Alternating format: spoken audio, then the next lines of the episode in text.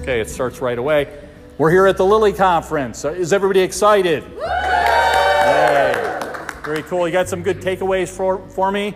Yep. Yeah. Yes, excellent. We've got Paige. Yeah, hi, my name's Paige Hopper Curran.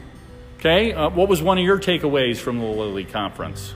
I'm starting to think about how I can revamp some of the content in my class around infographics, where I can give students different handouts, help them make sense of the content. And then I heard the concept of an of a graphic syllabus, and I'm going to look more into that because I want to know more about that. I hadn't heard about that before. Great job, Paige. Awesome. Chelsea? Hi, I'm Chelsea Biggerstaff, and my takeaway was around like low stakes assessment and specifically on using exit tickets at the end of class to see what students understand and then to see what I should cover more heavily next time so that they are all ready and on board with what we're learning. I like that jacket. Nice. Thank you.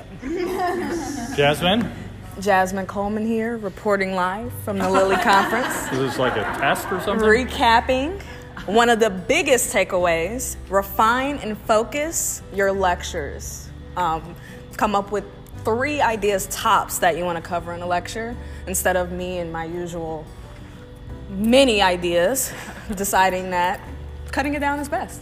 I have that problem as well. So, Kathy? Oh yeah, my name is Kathy, and uh, one of my takeaways is that uh, how technology can be used in meaningful ways to increase student engagement, and a podcast is one of those ways.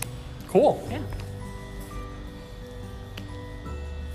Okay, it was running. It's like a minute 43, 40.